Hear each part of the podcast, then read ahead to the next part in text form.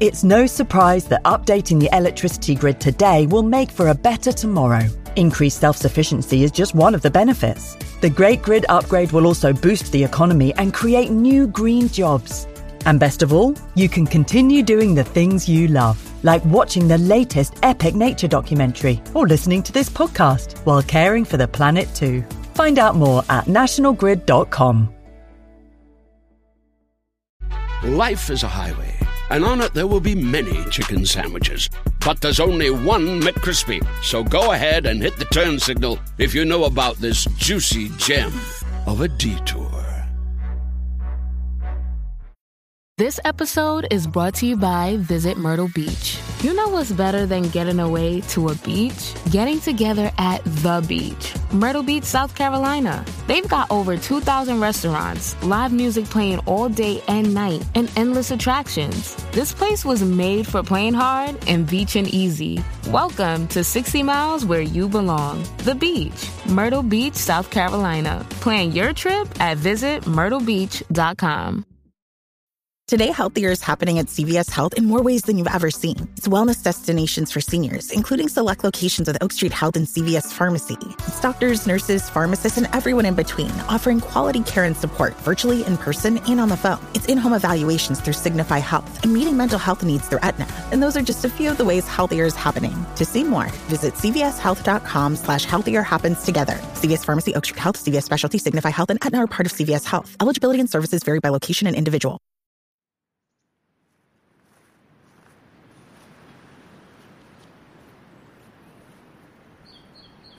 You're listening to the Plodcast, a weekly adventure in the British countryside from BBC Countryfile magazine.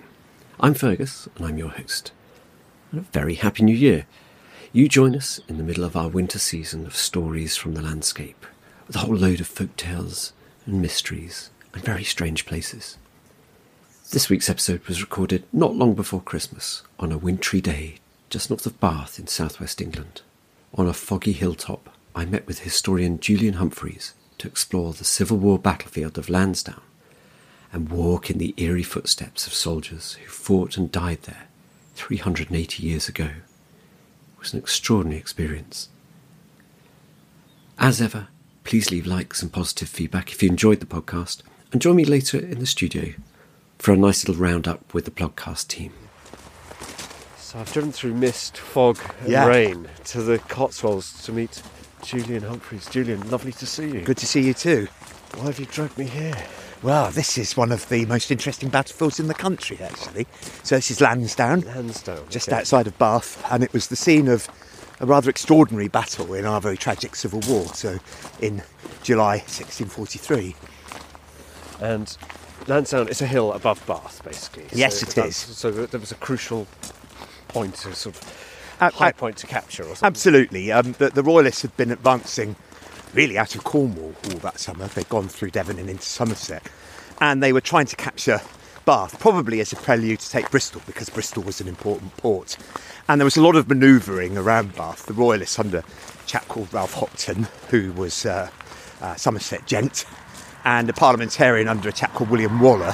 Ironically, they were both they were friends. They were friends. Yeah, and were enemies. yeah, and they wrote. Uh, they, they kept writing to each other, and um, Waller actually, in one of his letters, he said, uh, I think uh, Hopton had asked him maybe they could meet and perhaps come to an agreement. He said, "As much as I hate this war without an enemy, as the next person, we have to do our parts." And that war without an enemy has become a, a sort of byword for civil war since then. And it was these two guys that that coined the phrase. So anyway, the, the, the Royalists are trying to get into into Bath. This hill that we're on, it's a long hill and it stretches from from here on the edge of the Cotswolds right down into Bath itself. And the Royalists, I think, quite reasonably thought that if they can get up on there, they'll overlook Bath, and then they'll be able to force its surrender. Whereas the the parliamentarians felt, well, if we can hold them off here, you know, they haven't got a lot of supplies, the Royalists, so maybe we can we can drive them back. And so the battle really focused on who could control Lansdown Hill, and uh, it was a very hard fought battle indeed. So where we're walking now, this is the battlefield. Yes, we're actually uh, tramping. The, we're going along at the moment uh, a sort of gravelly, stony path, which is part of the Cotswold Way. In fact, it runs right through the battlefield. So you walk the Cotswold Way, you walk the battlefield, and it, it really runs along the line of the uh, of the parliamentarian position. So you can see over on our right here, there's lots of scrubland and there's trees, but then it drops away. You can just look through the trees Oh, and yes, you it see how falls suddenly away, yeah. it falls away very rapidly, doesn't it? That's the north. Yes, so over to our right is the north, and so way over on the right hand side, through those trees, there's a big valley, and then up on the far side, there's a hill called Freezing Hill. Freezing hill. Probably is today. actually. Yes. yes. Well, we're, we're, we're goodness me. I should say though, it's very misty, isn't it? And you can just see this mist coming through the, the trees. And in some places it's thick, in others it's it's less thick. But visibility isn't great. But people commented on it at the time because of the guns that they had. The gunpowder gave off so much smoke that one guy wrote later. He said it was so thick that you couldn't see anything, and all you could see occasionally was the flash of of other guns. shots. Yeah.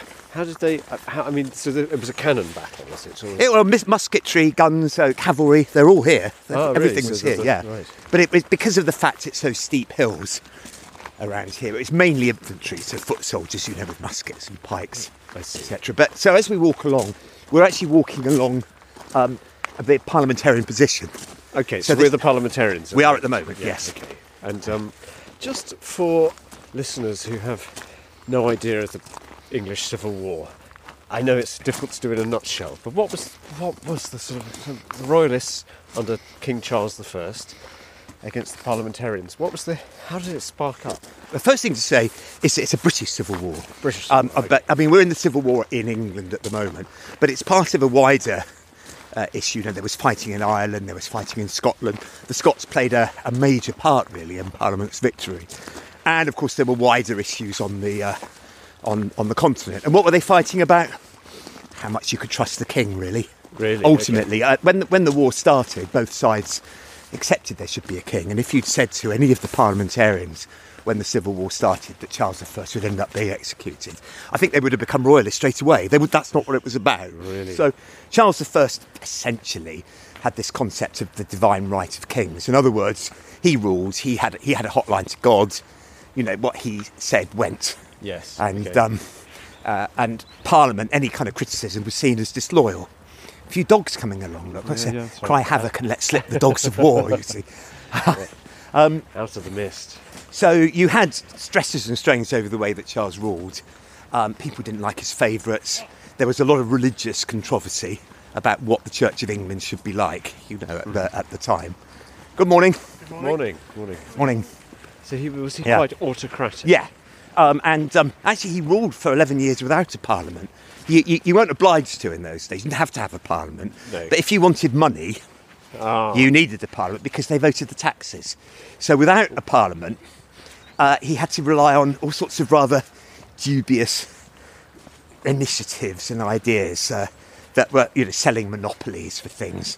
Notice how the ground here, by the way, now it's quite um, uneven, isn't it? And Yeah, you can see the you can see the, the limestone. It's jutting up, isn't it, Yeah, everywhere yeah, on this? yeah. You know, it's very easy to fall at Lansdown. You, you could say. Do not want any more falls. No, we don't. This, No, we this- don't. This season. So it gives you, you see what the what the ground is made of. I Yeah, think I here, through all The of these of the landscape Yeah, it really shows, doesn't it? Um, so you've got all of those issues, uh, worries about religion. Many people thought that Charles was tending towards Catholicism. I see. And we'd had, had the Reformation you know, a uh, hundred years, well, eighty years previously. Yeah, and people, you know, half remembered, half imagined what life was like, you know, in good old Queen Elizabeth's days, etc. So there was there was all of these sort of um, uh, problems. Charles is really, I suppose, you, you, you could say, he had plenty of opportunities, I think, to compromise, but he wasn't a compromising kind of person.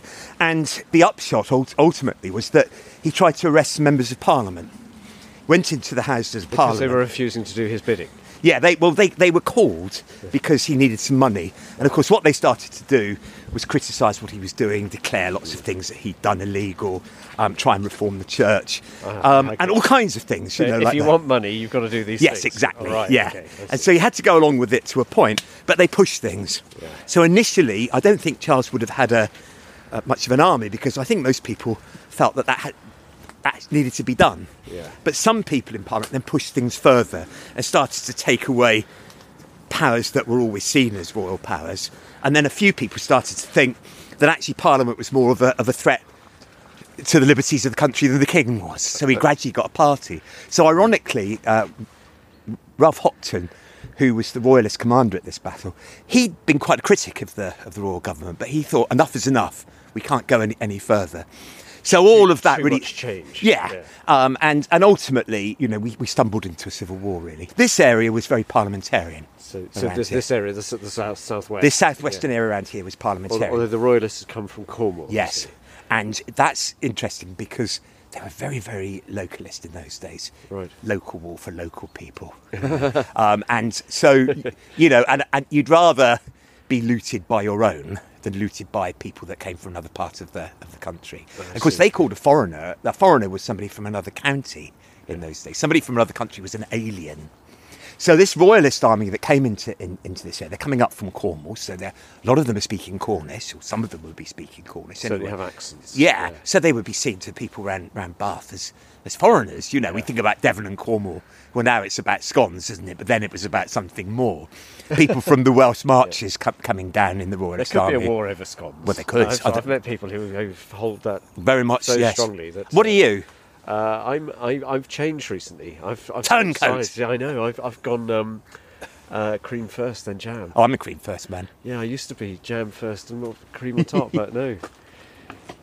We are surrounded by fog and mist, Yeah. and as, as Julian said, the, the, it replicates the, the fog of war, the, ba- the battlefield of the smoke of the guns. So, um, so that so we have um, we have war breaks out almost by accident, and then we have these sort of skirmishes and battles all across the country.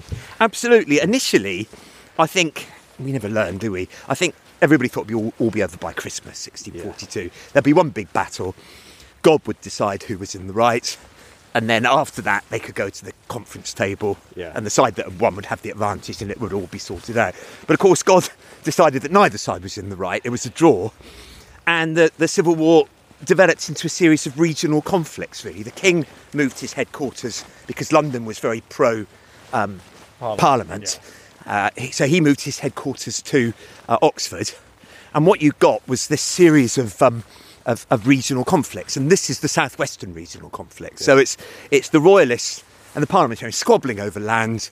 Because the more land you've got, the more people you can recruit, you get the resources. Yes. And now look at this view. Suddenly we've come out, and, oh, and we're lucky the- here. The, the trees have gone, Yeah. and now we look down, and there's a patchwork of, of fields, and lots of scattered little villages, and over into the to the sort of northwest, you can see the outskirts of Bristol over there, Yes, can't this you? is an incredible Yeah. view. We're so lucky because the, the clouds that They've just drifted away, haven't they? Yes. And then you so you can see how the landscape it drops down, and then over um, on the royalist side of the of, of the battlefield, it rises again, and you've got that high hill, which is Freezing Hill, and it carries on right over really towards the M4 actually. So that's where the royalists. Yes, the royalists are coming from up there. Yes, Okay. so they're looking. We're say we're the parliamentarians. We'd be here, and you'd see over on the far side maybe the flags of the royalist Hmm. um, uh, army, and maybe a puff of smoke, and then a bit later a bang, Yeah. and then some kind of shot would come over. Not much at this stage, but and people on on horses, dragoons who were like mounted infantry. Think about. You know, like the Seventh Cavalry in Custer's time, or you know that they, they'd be riding around, Sort of scouts. sco- scouting exactly, skirmishing, seeing what's what's what. You know, and both sides would be doing this. The parliamentarians digging in up here. Actually, they they they, So they, string- fortified the hill. as much as they could in the time. Yes, it's helped though because you can see behind us one of those great features of this area, um, right across the Cotswolds, isn't it? Are the dry stone walls.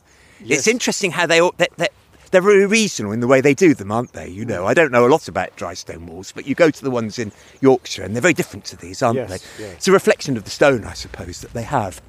So these are very ancient walls. Yeah, yeah. So they would have been. These walls would have been here. Yes. mean, in some shape. Or Yeah, well, you know, I, I think about these walls, they fall down. What do you do? Just build them up again, Yeah, don't you, true, you know? okay, so- So, yes, ab- absolutely. And also, there were, um, because the, there's a lot of stone here, there were pits where they were digging, like quarry pits.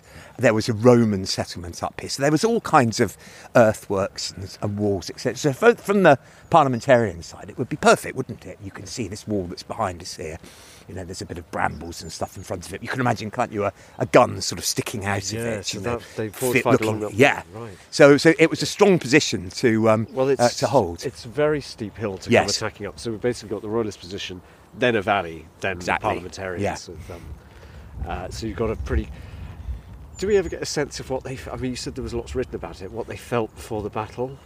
Yeah, the royalists were confident. Yeah. And the reason why they were confident is that just outside of Bude, which is down on the uh, North Cornwall, Yeah. where you go surfing now, don't you? Well, um, there's a place called Stratton, which is just inland, and it, it originally that was the, the sort of big settlement there, and um, uh, the parliamentarians earlier in the campaign had dug in on the top of the hill that was as strong as this one, Yeah. and um, the royalist Cornish pikemen they, they, they stormed the position because what you had, and you have it here too, are you have re-entrants, and re-entrants are like gullies or little valleys which go up the hill from the lower valleys. So if you can get into those, you're a bit covered, aren't you? You're you know, protected from yes, you are. So to a certain extent, you don't want people firing down on you, but if you can get into them, you've got cover. And so the royalists um, had had done this at uh, at Stratton uh, at, near Bude uh, in in May, and won a, an extraordinary victory over a large parliamentarian army where they simply just went up the hill Just- and, just- and just took it. But the parliamentarians there were not so well led. Here, William Waller knew his stuff a lot better, so he was able to defend it. The, the, I'd say the parliamentarians, I think, felt that they were in a strong position. The royalists were confident.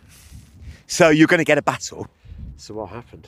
Right. Well, I think the, the royalists. So um, just imagine them. So over there in uh, uh, beyond the trees, there's that hill. We can see it now through the, the clouds, can't we? And there's a big um, round oak tree or something over there that you can Oh, see yeah, it is a growing. yeah, beautiful tree, Yeah, yeah. big big tree over there. Look, but but but it's very it's yeah. I always think of those as battlefields. Somehow. Yeah, I they- don't know. they- I think they would probably would have. they've had a bit come- of a meal, wouldn't they? Yes. plenty of food for them. So, so battle. imagine the royalists. They're up there, and, and Hopton and his commanders. They look at this position, and, and they actually say initially, hmm, "I don't think that this is on. We'll pull back to Marshfield, and Marshfield is a biggish village, a little bit further away from here, and we'll we'll we'll think again." So, but to actually get an army off the battlefield, it's a bit cumbersome because you know everybody's got to wait to get on the road and you've got to turn round, etc. And the parliamentarians saw the royalists initially thinking of, of to, to go back, and they thought we've got a chance here, and they launched their cavalry down They- in a charge. give it a go. Yeah. Yeah, yeah. and the royalists, one of them said afterwards, the most extraordinary thing, you know, that that the the, the, the parliamentarians would send, you know, a few hundred horsemen to attack a whole army, but I think they thought it would cause chaos, which it did cause chaos. Um, but ultimately, those narrow lanes that you can see here, and the Oh, fact the- there are so many um, uh, walls and, and fields, uh, the, the the parliamentarians just it, they couldn't deploy. They got to a situation where they would go up a lane and there'd be royalists on each side shooting at them, so they fell back. Yeah. But they scattered a lot of the royalist cavalry. We often think about the, you know, Prince Rupert's Cavaliers and the Royalist Cavaliers as being sort of elite force, but they were by no means elite here, and about half of them ran away. Really? From yeah, the battlefield completely altogether? went home. Right. Yeah, and the cor- and, and also, also in the Royalist army there was uh, tension between the Cornish and the cavalry. So the Cornish are Cornish, And they're the cav- they're the infantry. The yeah, Cornish yeah, the infantry. Cornish Pikemen, infantry, yeah. pikemen and musketeers, and they called the uh, the royalists the runaway horse. They called them because they, they Right. they felt they were very good. and one of the And they of- did. uh, well, they did. And one of the royalists said on, one, on more than one occasion, we thought that the Cornish were going to shoot at us. So it's a, it's not a very uh, homogenous army. But anyway, so the, the, the, the royalists managed to beat off this attack, and then there's a sort of standoff. And we're back to square one. You know, what are the royalists going to do? And it's at this point that the royalist uh, uh, Cornish infantry say, well, we can take this hill. We're going to take this. We're just going to march up. We there. said we can Yeah. do this. Let's, and they could see these gun, guns up here, and they said, "Let us take these cannon." Well, what would Hopton, as the commander, do? Because you know you, you've got to handle these people, and if you don't let them do what they want, there's always a danger. They might say, "Right, we'll go off and defend Cornwall." Yeah. So you've you- lost. You've lost. You, you know, yeah. So if they're up for it, you, yeah, in a way, you've got to use them. And also because of their success earlier at Stratton, where they'd taken a similar hill using these low, low, low, low grounds, they decided that they would have a go, Yeah. which is Pretty brave. I mean, Yeah. Coming basically uh, into waiting guns. into 18 guns. Yeah. Um, the they had some advantages because although it's a narrow hill, if you've only got let's say 4,000 foot, Yeah. to actually line this hill from right over, you know, what, three quarters of a mile in that direction to the same, maybe half a mile in that direction, you can't defend the whole hill because it would just be like a line of people. Yeah, you- And they have no chance, you know. So you've got to put your troops in certain places, you know. And the Royalists thought they had more infantry, the, the Royalists. They thought that what they could do is to stretch the parliamentarians by attacking in more one place than one. So the idea was they'd go up the main road near to where, where we park, where there's a monument that we'll be able to look at later. Um, but meanwhile, we'll send groups of infantry rounds at the foot of the valley here, and they'll make their way up these little gullies and, and valleys. There's a, where there's there's walk- hedges. Yeah, Yeah, can you see these hedges? Yes, I running down? Billowing hedges. Yes, in there there's a, a there's a, a lane, and it's called Slaughter Lane. And we always think, wow. Actually, it means muddy, Oh, right. like lower slaughter and, and what have you. So it's not to do with no, it's all? not.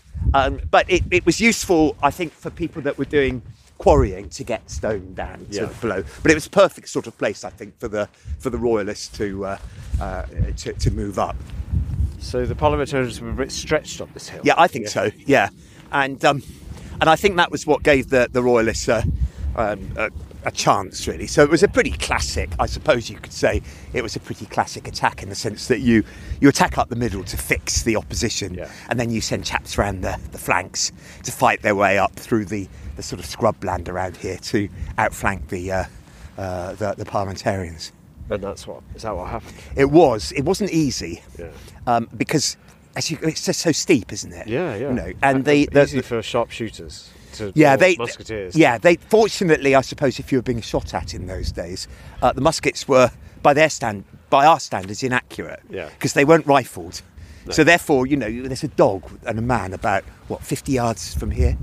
You go walking along with one of those muskets. If we shot at them, we'd miss them almost certainly. Oh, okay. So, You know, so, you- that- you- so that's why you need a load of people. that's less than 100 yards. Yeah, away, you need a load of people together shooting at once. Okay. At, but of course, the other side are all formed up, so you've got a bigger target. So, the, but so most of the infantry they had these muskets, and they reversed them, and they belted people with the butts of the of So like muskets. clubbing? Yeah. Yeah. and they called it giving somebody a dry blow because there's no, no blood blood. in Yeah, thing. yeah, Yeah, yeah. but but. Ultimately, you need a bit of muscle. So, about a third to a half of a regiment would be pikemen with these long um, spears, 16 feet long and they could keep cavalry away while you went through the complicated process of reloading. And also, you know, you could go up the hill with them and you could make a stand with them and drive people from hedges, etc. Yeah. So the, the, the royalist pikemen, under a chap called Bevil Grenville, Ah, he's quite crucial to Yes. this area. Yes. Yeah, the Grenville, the Grenville, all the, the cry havoc and let Yeah, loose yeah, the, dogs back, yeah, they're yeah. back, yes. Uh, and Grenville turned up. His son John turned up, who was about 13. Uh, came along because you know he's a sporter's dad, and Anthony Payne, the Cornish giant, who's if you go to the museum at Bude, there's quite a lot about him. He was a giant at the time, and he was a, a sort of family retainer, and his job was, I think, to keep an eye upon John Grenville, The, uh, the, the young lad. yeah, I think make so. sure he didn't get into Yeah. trouble. So he was a sort Um, of yes. yeah, kindergarten cop. Yeah. Yeah. So up they went. Up the. I like that. Yes. Yeah. up the up the central hill they went um, under very very heavy fire.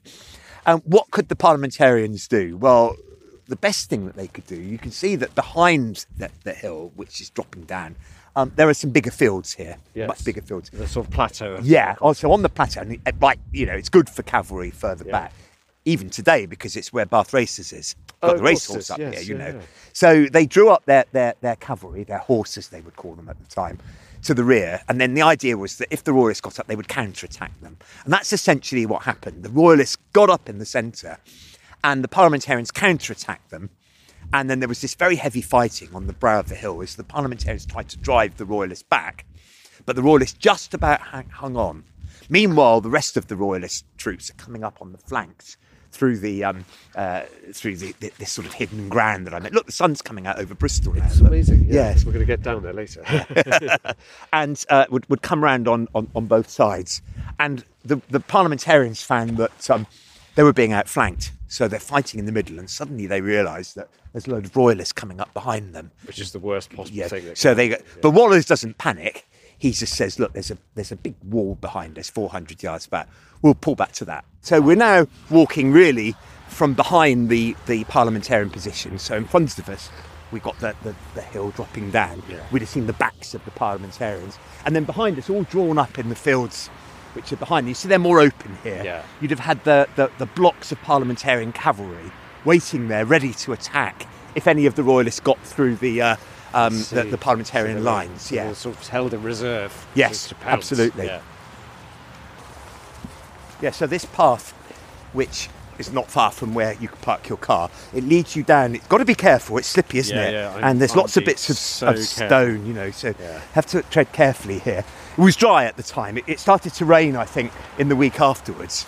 So the conditions then would have been slightly different to what we're experiencing. But it was dry here. at the time. I think so. Yeah. the Cotswolds are dry, they're bone dry. Yeah, and it's yes. hard, hard landscape. Yeah, it starts to rain in the next week. I think is my is my reading of the Yeah. of the situation. But you can see that we're we're, we're going down off the uh, Yes. off the of the high ground now, and you know we've only walked for about twenty yards. But look, that on on our right now, there's quite a lot of of, of hill, and so if you were down here, to a certain extent, you had some cover If you were from the the people that were up on the top of the hill. So the royalists coming up this, although it's steep, it did actually provide them with um uh, with, with with cover. Yes, it's not a straight slope. No. It's got uh, undulations. That's right. and- and- Parliamentarians all lined up with their guns, etc., up on the high ground on our right.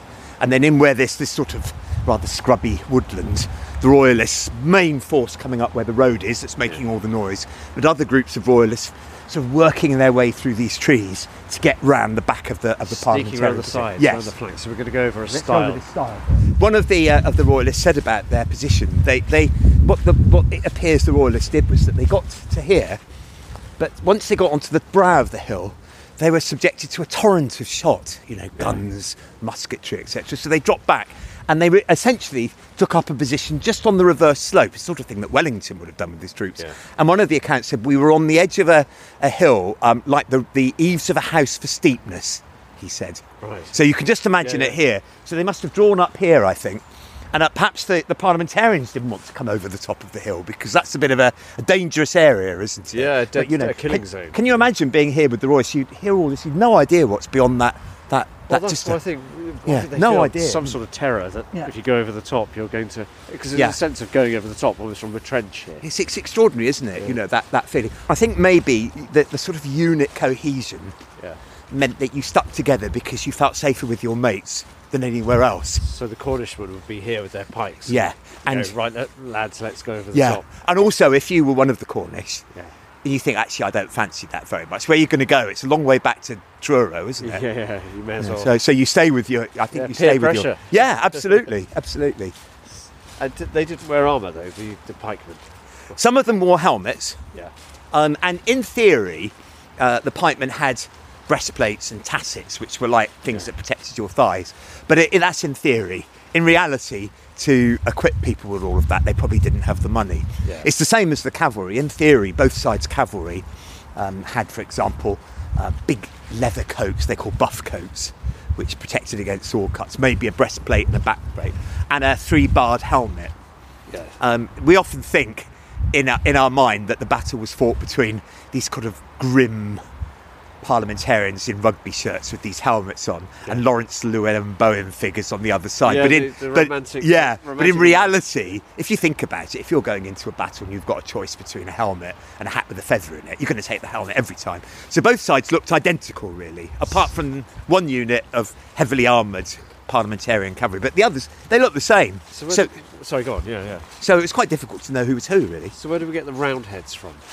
um, from short haircuts of the London uh, um, apprentices. So that was literally one regiment. No, it was a, it was a term of abuse, Oh, okay. um, and the, the, the people in, in London at the time of the Civil War, the apprentices tended to have their hair cut short, so it was that. And cavalier was a term of abuse as well. It meant a sort of European Catholic ne'er do well horseman. So cavaliers and roundheads is, Yeah, is, in terms, is in, terms of it's like. Whigs and Tories, isn't Yeah, it? yeah, you know, okay. yeah. So uh, the the whole that old saying, revolting but right, romantic but wrong. Uh, is there any any truth in any of that, or is it just a sort of? I- a, qu- Oh, I love it. Schoolboys saying. Uh, a well, school- 1066 and all that, Yeah, not yeah. it? Well, I, I, I think it's um it's accurate in that that's the way people see it. yeah, you I know. see. Okay. Yes. That- Although I, I have to say, no, nowadays when I ask people, I, I said earlier, I think that most most people don't express a preference. But if people are going to express a preference, they, you tend to get more people supporting Parliament. because uh, it's more about. Dem- dem- Well, they there's- think it's about yeah, democracy. Of course, it wasn't at the time, you know, in any way at all. And uh, Trying to limit you know, the king's power. So Yeah. They could have power. Yes, Yeah, yeah, and uh, you know the king stood for a centralising government, really. You know, and, and what did Parliament stand for? Well, I don't know. it's difficult to say really, but you know, I, I think it's very difficult to apply modern day politics to this period. It, it, you know, there, there wasn't democracy. Most people wouldn't have liked that. So we've got the the, the, the royalists have now reached the ridge. What happens after that? Well, the, the, the parliamentarians have got to pull back because they're outflanked on both sides. So they pull back um, to this dry stone wall that you can see just over on our right, about Yeah. 400 yards back. And they pull back to there. I imagine their cavalry covered the retreat. I see. And then they line that long wall. I was going to ask how you Yeah. retreat because that was the most dangerous part Yes. of a battle. That Yes. I've always read. Absolutely. As the royalists found out when they tried to pull back a little bit earlier in the, oh, in- when in the, the skirmishing. Uh, when the horse, Yeah. ho- parliamentary horse came in. Yes.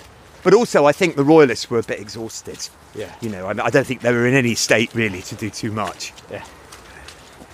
So here we are. We're back. We're on top of the hill, in an open on the plateau. Yes. Dry stone walls to our left. Dry stone walls ahead. Dry stone walls behind. It's like uh, It's like a to huge enclosure, isn't it? Yeah. Look, it, it, big area. so. Um, Julian, we've not talked a lot about numbers. We've arrived up on top of the plateau, which seems a good place to.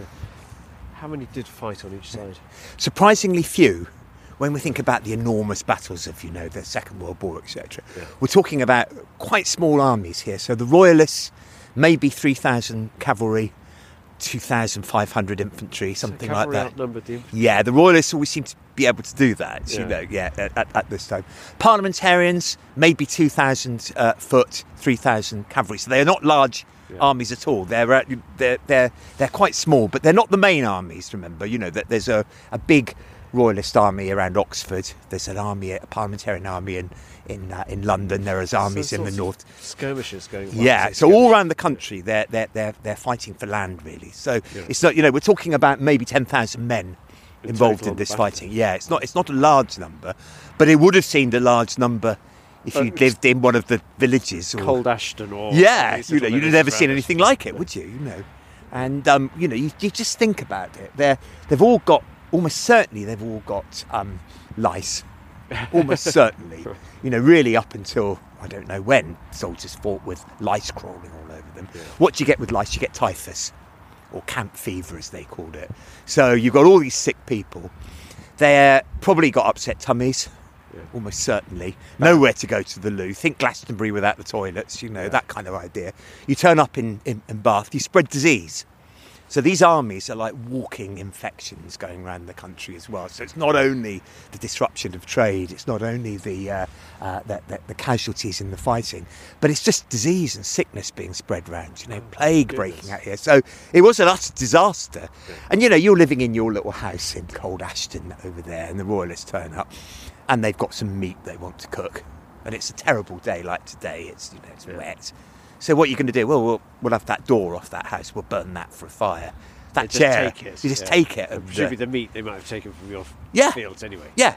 So you know, it, it was it was an appalling uh, situation for the for the local people. You know, there's nothing glamorous or, about it really. It's uh, you know, you could admire the, the bravery of the people, you know, and sympathise, but it's a total disaster for the country. There's no, no other way to, to describe it. And it's said that a greater percentage of the population died as a result of the civil war in Britain than the First World War. Really? Yeah, Uh, I mean, the, of the of the uh, uh, uh, civilian population. Yeah, of everybody. Of everybody. Yeah, bearing in mind that you know, of course, the population is much larger Yeah. in, in, in 1914, but of this relatively small population in, in, in, in the country, a lot of people died as a result Died of it. disease disease, fighting, Yeah. all of those things. And also, if you're in the army, there was a bigger chance you'd die of disease than being killed. We're if you look where we are now, Yeah. um, we, we, as we've said, we're in a big open enclosure, really, a big open field with you can see dry stone walls stretching across in the distance, can't we? Yes. And then on our, on our right, the land drops away. So I think we have to imagine the royalists who got this ridge. They've managed to get just to the crown of the of the ridge With their and- pikes, with their pikes. yeah, yeah. and they they start to deploy on the top here.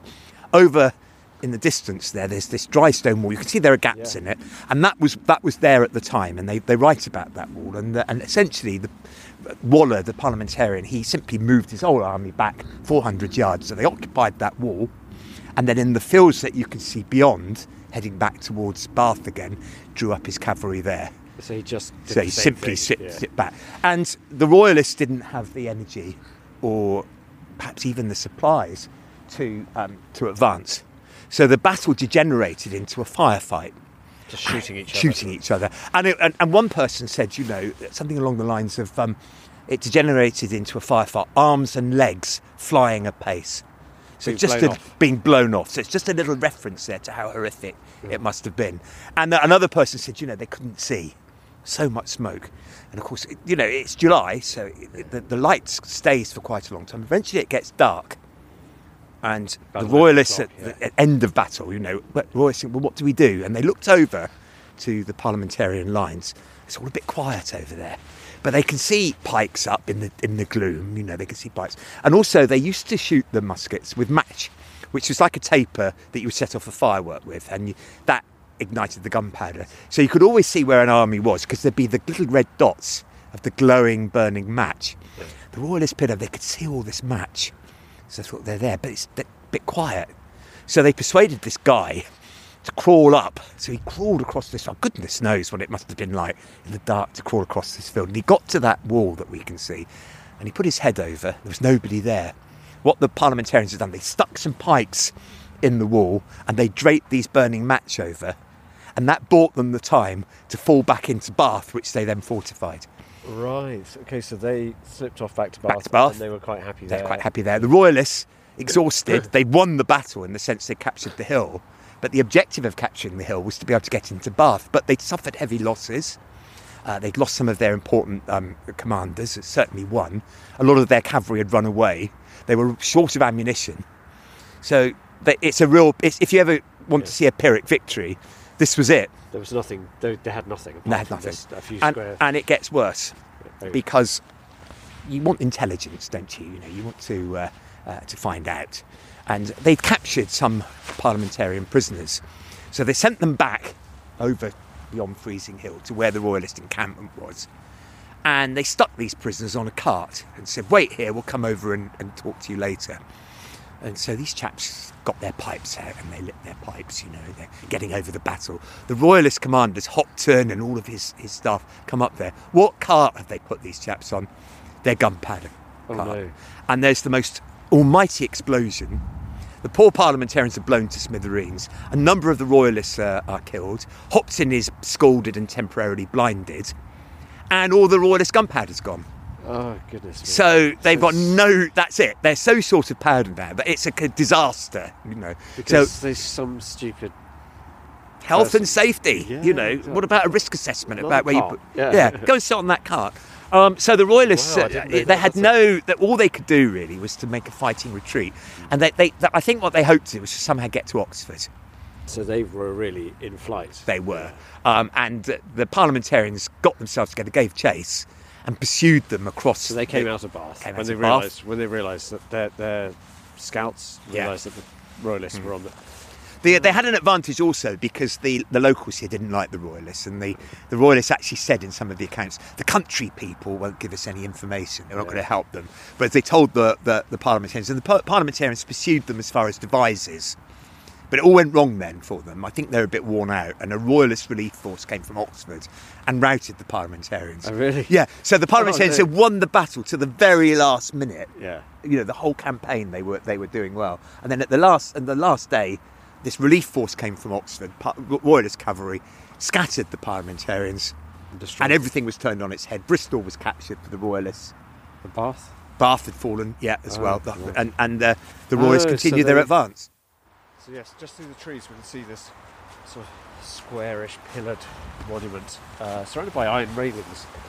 It's the only visible, apart from some of these little, very attractive little flags that show where the battlefield is. What's this monument? to? well this is a monument to sir Bevil grenville and uh, bevil grenville royalist commander had a regiment of cornish pikemen come, came from cornwall and, and it said to mark the spot where he was mortally wounded. And it was put up by, I think, his grandson. Uh, so we're, we're talking a little bit later. Uh, this, this this was put up, but it kind of makes sense that this may well have been where he was mortally wounded because it's just on the brow of the hill here, Yeah. not it? And um, it's got the Grenville arms on it Which is on the the wing- outside. the winged Yeah, it's got a griffin as their crest. You can see it's very baroque, isn't it? Oh, absolutely, Very baroque, you know. So it's uh, it's it's not from the uh, the period, and it had quite a remarkable um, plaque on it, and to a certain extent, it's not just about remembering the battle, but they were quite loyal to the Stuarts. We're talking about a time when the Hanoverians were. Were, were on the throne, so this may actually be making another point, Oh, really? as well as just commemorating the uh, battle. But that there, the rest is politics, isn't it? You know, um, Uh, so there, there's a picture here of Sir Bevil. Yes. Uh, a painting. Sir Bevil, interesting name. Hit on the head with a poleaxe. yeah. Well, that's not great. No. Uh, I think. Well, why didn't he have a Why didn't he have a helmet on? You just wonder what on earth happened there. Isn't it funny in films, any historical film, everybody goes in it goes into battle in armour, apart from the stars. You have to have helmets off so we know who they are. Yeah, you know, in, in, in that way, you see it in. Maybe in that was it, so Yeah. you could recognise him. Yeah. Um, when he when he was hit, the Cornish were a bit, um, you know, they could imagine, oh no, we've lost Sir Bevil.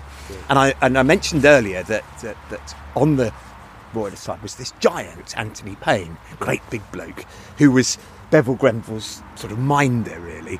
And Grenville had brought his young son John Grenville along, and Payne hoisted him up into his father's horse, so that the regiment would still have a Grenville Oh, at their head.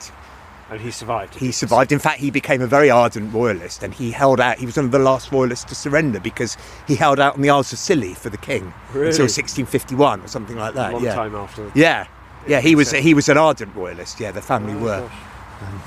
A poleaxe is uh, what, what exactly is it? A poleaxe is like a an axe and a spike Yeah. on the end of a of a shaft. The pole in it, it is not the pole; it's pole in the sense of head. Ah, okay.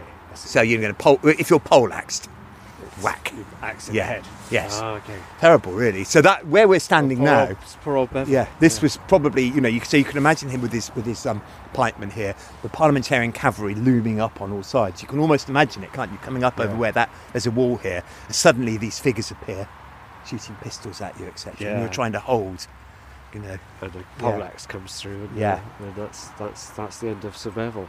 You've got a lovely badge on your uh, on your chest there. The Battlefields Trust. What do they do? What's uh, how and can get can people get involved? They can indeed. It's a UK charity, and it's really responsible for looking after as much as we can and interpreting battlefields in this country. And um, we have a bit of a sort of regional setup, so there are regular walks around places like this. Publish a magazine, campaign for better protection, etc. Have lots of um, of uh, podcasts and uh, and Zoom lectures, etc. Good value, and it just helps to um, you know make the case for these battlefields because I think they're worthy of, of protection.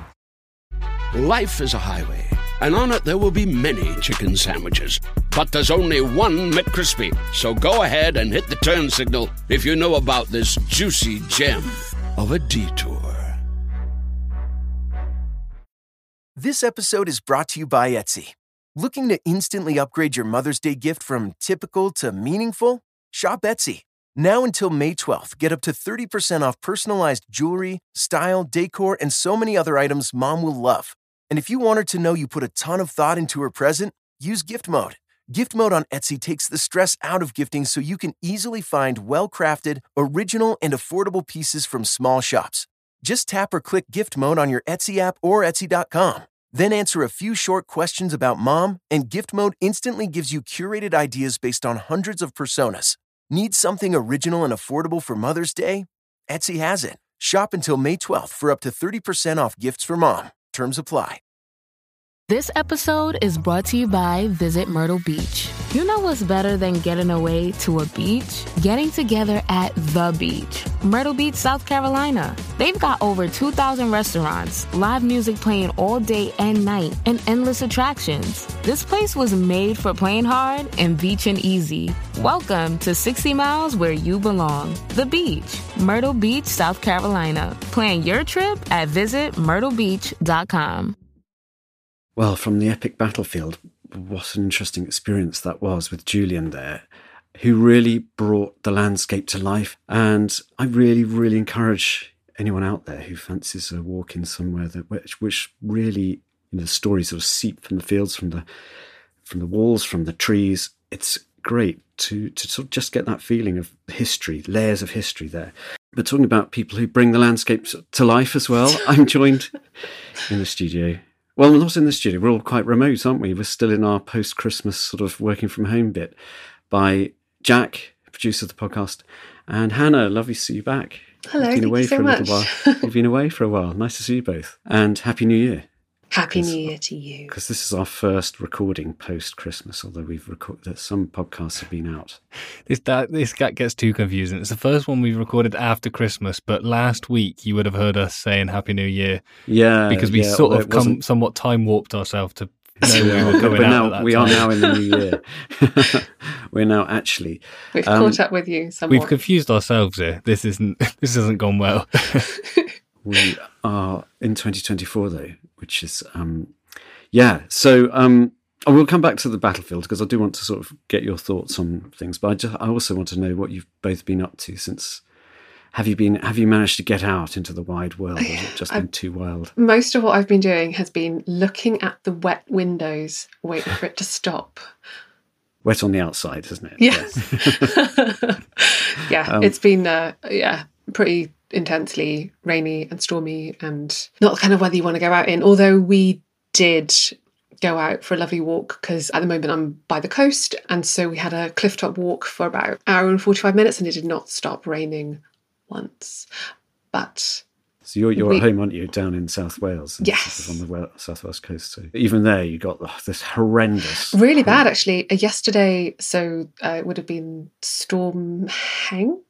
Yeah, I think the 72 mile an hour winds on mumbles, which is not very far from us. seventy-two miles an hour. My Yeah. goodness, you couldn't hold an ice cream up in that. No. And also we went up under the headlands a few like last week and it was so windy that you couldn't even take a breath if you were facing into it. You know how it's like feels like it's just so powerful. It was a lot. Sucks the very air from your lungs. Mm. Yeah. we had a couple of trees down by us. That, uh, Did you? yeah, gone down. There's just- one, one the classic sort of tree down across a road, knocking down a power line as it went. Oh yeah, yeah, classic. Classic. Even if it doesn't actually, shouldn't really normally reach, somehow it will bring the fan. oh, of power. course, yeah, yeah, yeah, Yeah. And everyone moans about it. But it's a couple of hours. It's fine. So we've had the storm Henk. We've had storm Gerrit. Do you know what the storm F was? No. It's Fergus. It was. Oh, And I didn't do you even know- notice that one. It was a re- well. It was very mild mannered, and I thought rather humorous. So it was uh, Pro- promised big, and then really just a really whisper wind. Yeah, it had a, yeah. It, it just kind of breezed through, cheesed away. It Yeah, was- it did its it was- best. You know, Everyone loved being it. Everyone- polite. yeah. Everyone, everyone loved it. There was general sort of Not too much but- of a fuss. No, it's been it's been tough. I've we've had serious cabin fever here, and for us, for someone like me who loves getting out, who kind of needs it, it's like. um, so yes, some really really wet walks and lots of flooding and lots of um, yeah, like you say, being blown apart by gusty winds. How about you, Jack? You're a, you're a bold. uh man who leads young folk out into the wilds with your, your scouts brigade. Did you manage to? Did you brave it? I did pop out a bit, but like we said, there, there's points where you're like, it's not worth it. It's just gonna be so miserable because as soon as you get out, uh, we said there's quite a few days where it's that you're gonna get wet rain. Like it's not, it wasn't heavy rain, and it's not in like big drops. It's just a you step out for about a millisecond and already you're drenched, sort of rain. When you've got that. And then you've got the strong winds as well. You just know it's sort of a recipe for getting cold and miserable and damp. So it's like I said, I said the other week, I kind of like the wind, but I think when you do mix it with the rain and the mud and the general greyness, it's just not that fun. this is this is terrible, isn't it? For people who could love the outdoors and make a podcast about the outdoors, we're like, we we've had we've had a terrible Christmas. It's been a hard one. Um, I did see today my first daffodil of the year in full Oh, flower. wow. So what are we? The third of January. It- That's I'm so early. recording this. It's amazing. There's just one, but it's a sign. It's Is it in a dip or something? No, just in someone's front garden here. That's um, lovely. on the edge of Abergavenny. Abergavenny so Made of there's a little metal, bit- but and the birds are singing. I've noticed suddenly since Christmas there's birds singing. So it sort of feels like there's somewhere out there there's a little glint of spring, but at the moment it's um, yeah. Did you see any exciting wildlife when you were? Um, I've seen a female bullfinch several times. Very good. And I realised that we're in the sort of family that we can. So, I think it was on Christmas Day, and we were all sort of talking to each other, like, I'm doing this, and this is my present. And um, it's okay for us to just be like, stop what you're doing. There's a bird out there that we need all need to look at. Oh, good. Um, so yeah, and she's come back several times, and you can tell that she's a female because she's kind of a browny buff colour as opposed to kind of a pink. Um, yeah, she's great. Seems to be on her own. I haven't seen the male. Comes to the bird feeder. No, um, she's on a pyracantha, which Ah, has okay. still got some berries on it. Yeah. Nice, nice. Any avian or other visitors to your garden, Jack, with your amazing bird feeding uh, paraphernalia? Well, I mean, it's going to need some repairs. I, again, I thi- Oh. said last week about the umbrella getting blown off. Still to locate him, so he's going to need some repairs again in the spring. But I, it's been a bit quiet. I've seen still seen those couple of foxes that have been popping around locally, which has been quite nice. They've kind of been dotted about, and a few more hedgehogs again. They seem to be one, unfortunately, in the road, not moving as Oh. much. That I on Christmas Day there was a brief glint of sun here, and I was walking along the pavement just outside the garden, and there was an entire skin of a hedgehog, not oh. run over, just like it had been scooped out. Taking his coat off. Yeah, it was a bit grim, but also kind of fascinating to see all the spikes. But Yeah. I wonder whether a badger. Hannah's looking really rather sad. It's it's that well, if they have to die, then I'm happy. Hannah looks uh, about- suspicious. I would never. It's only badgers. Um, a badger probably did it. I would. I would have thought. well, then no wonder I fight them. I think, yeah, it's nice to think of them as being kind of useful to another animal as opposed to being exposed on the road. I Yeah, think. yeah, it does seem a, a very wasteful way to do it. But yeah. Yeah. it was quite amazing. Just the whole thing there. It's still there, actually. I thought, should I bring it in and dry it out and add it to my collection of amazing sort of animal bits? But um, I, f- I fear it would start to smell, Mm. and um, yeah, let's not let's not do that. So battlefields. Have you have you walked on any battlefields? Are you kind of uh, is that something that might I've been to Ypres. have you? Yeah. Ah, First World War battlefield. Yeah. My grandfather fought at Ypres. I think um, part of my family did as well. Yeah. because that's obviously much more recent. It's it's 108 years or so since the Battle of Ypres. Um, what was that like walking around? It was actually beautiful.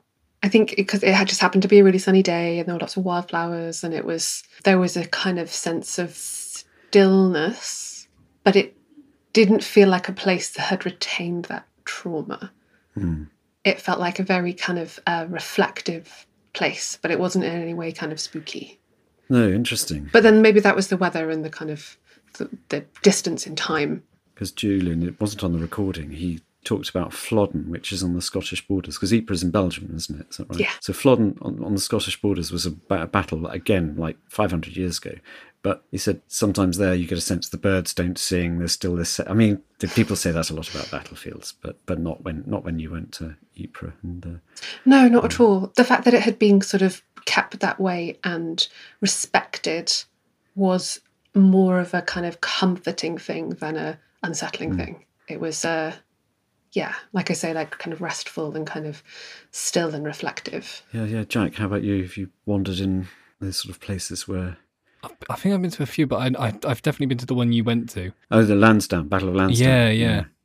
And because I know around that area anyway, there's quite a lot of. I think even in the war, there's a few places there that used as sort of lookout points because you, you, you, there's a few sort of high hills to look out over Bristol and Bath. Well, that's exactly it. That's that's why the battle was fought. It was a strategic Yeah. point that they wanted to capture, Um, even though it was all all in vain in the end. Yeah, and I just I think like the whole that whole thing about them seeming quite quiet and empty. I kind of get because I vaguely remember from when I went there. It's unusual because where they are kind of normally quite wide open spaces, there's not really anything there. It's just sort of open now, almost like a field. But especially in the summer when the grass is a bit longer, it does generally feel a bit more quieter because obviously the birds aren't landing in any anything there because there's no trees in the middle of it or whatever. I always, think when the, the grass is a bit long and there's that gentle breeze sort of brushing through it, and it almost kind of looks like waves because the grass is sort of being nudged by the wind. I know what you mean. And there's I just something about it. Just it's almost like the landscape knows what happened there, and it's now just kind of th- this is a place of memory and just sort of not hiding it away, but trying to make that place peaceful again. And yeah, Gosh, this is Yeah. sort of romantic and kind of uh, Elegaic, yeah. When when we were there, as you as you heard, it, it was all foggy, and that really dampens all the sound. And there was no birdsong. Later, there was a massive flock of jackdaws came over, and they sort of. But even that, Julian said that there would have been flocks of ravens and crows after the battle doing their thing with all you know bits of body all over the place. So, um, yeah, it was it was interesting and uh, atmospheric, really atmospheric. But I think you you nailed it there, Jack, with your description. I thought that was rather lovely. Yeah. So anyway, go go and visit for everyone out there. If you if you visit your local battlefield, as Julian said, some are endangered, and the Battlefields Trust. You can find all the details in the um, program notes. But the Battlefields Trust, really interesting organisation, and they they look after these sites. Look, we've talked long and lots about battlefields. Um, we've got the whole of 2024 ahead of us to do some adventures, and I hope you guys are going to be up for some amazing, who knows what. We've still got to do some pike fishing. Yes, next please. Week, next week there is some fishing. It's uh, but you'll hear we'll we'll chat about that. But I do want to read before we go because I do want to read. Just I've had this lovely lovely Christmas card from one of our favourite listeners, Kiki King. Bit early. Um, who, I'm showing it. It's Oh, that's it's beautiful. beautiful. It's hair. It's a hair, and then a hair in the distance, sort of a bit like the Cotswolds actually. Hairs running over these Great big silvery moon. yeah, it's it's a beautiful kind of lino cut type card. And she says, and this is to all of us, thank you for another amazing year, filled with sounds and stories that help me feel like I'm right in the UK landscape with you all, which is really nice. My only complaint Oh no. is that because of the podcast, my list for things I want to see and experience when I return to the UK next year is growing exponentially. I'm sending you all the wishes for gentle winter sunrises, tea and cocoa, fires that crackle, and amazing sightings and happenings to share on your next show. Kiki King, and she says, biggest US fan. So, oh, that's so sweet, Kiki. so thank you, Kiki. Merry Christmas. And also, sorry, not sorry for making your list so long. Yeah, yeah, exactly. Well, when you're in the UK, get in touch. and Why not come and join us for a plod chat or a plod walk? We'd love to. We'd love to meet up with you. And just uh, find it an appeal to everyone else out there. Please do get in touch. We love to hear from you. You can get in contact with us through Countryfile Magazine's social media channels or our email address, which is editor at countryfile.com. We love to hear from you. But I think, guys, that's probably it for this week. Lovely to see you both, and thank you, everyone out there, for listening. Tune in next week. But for now, goodbye.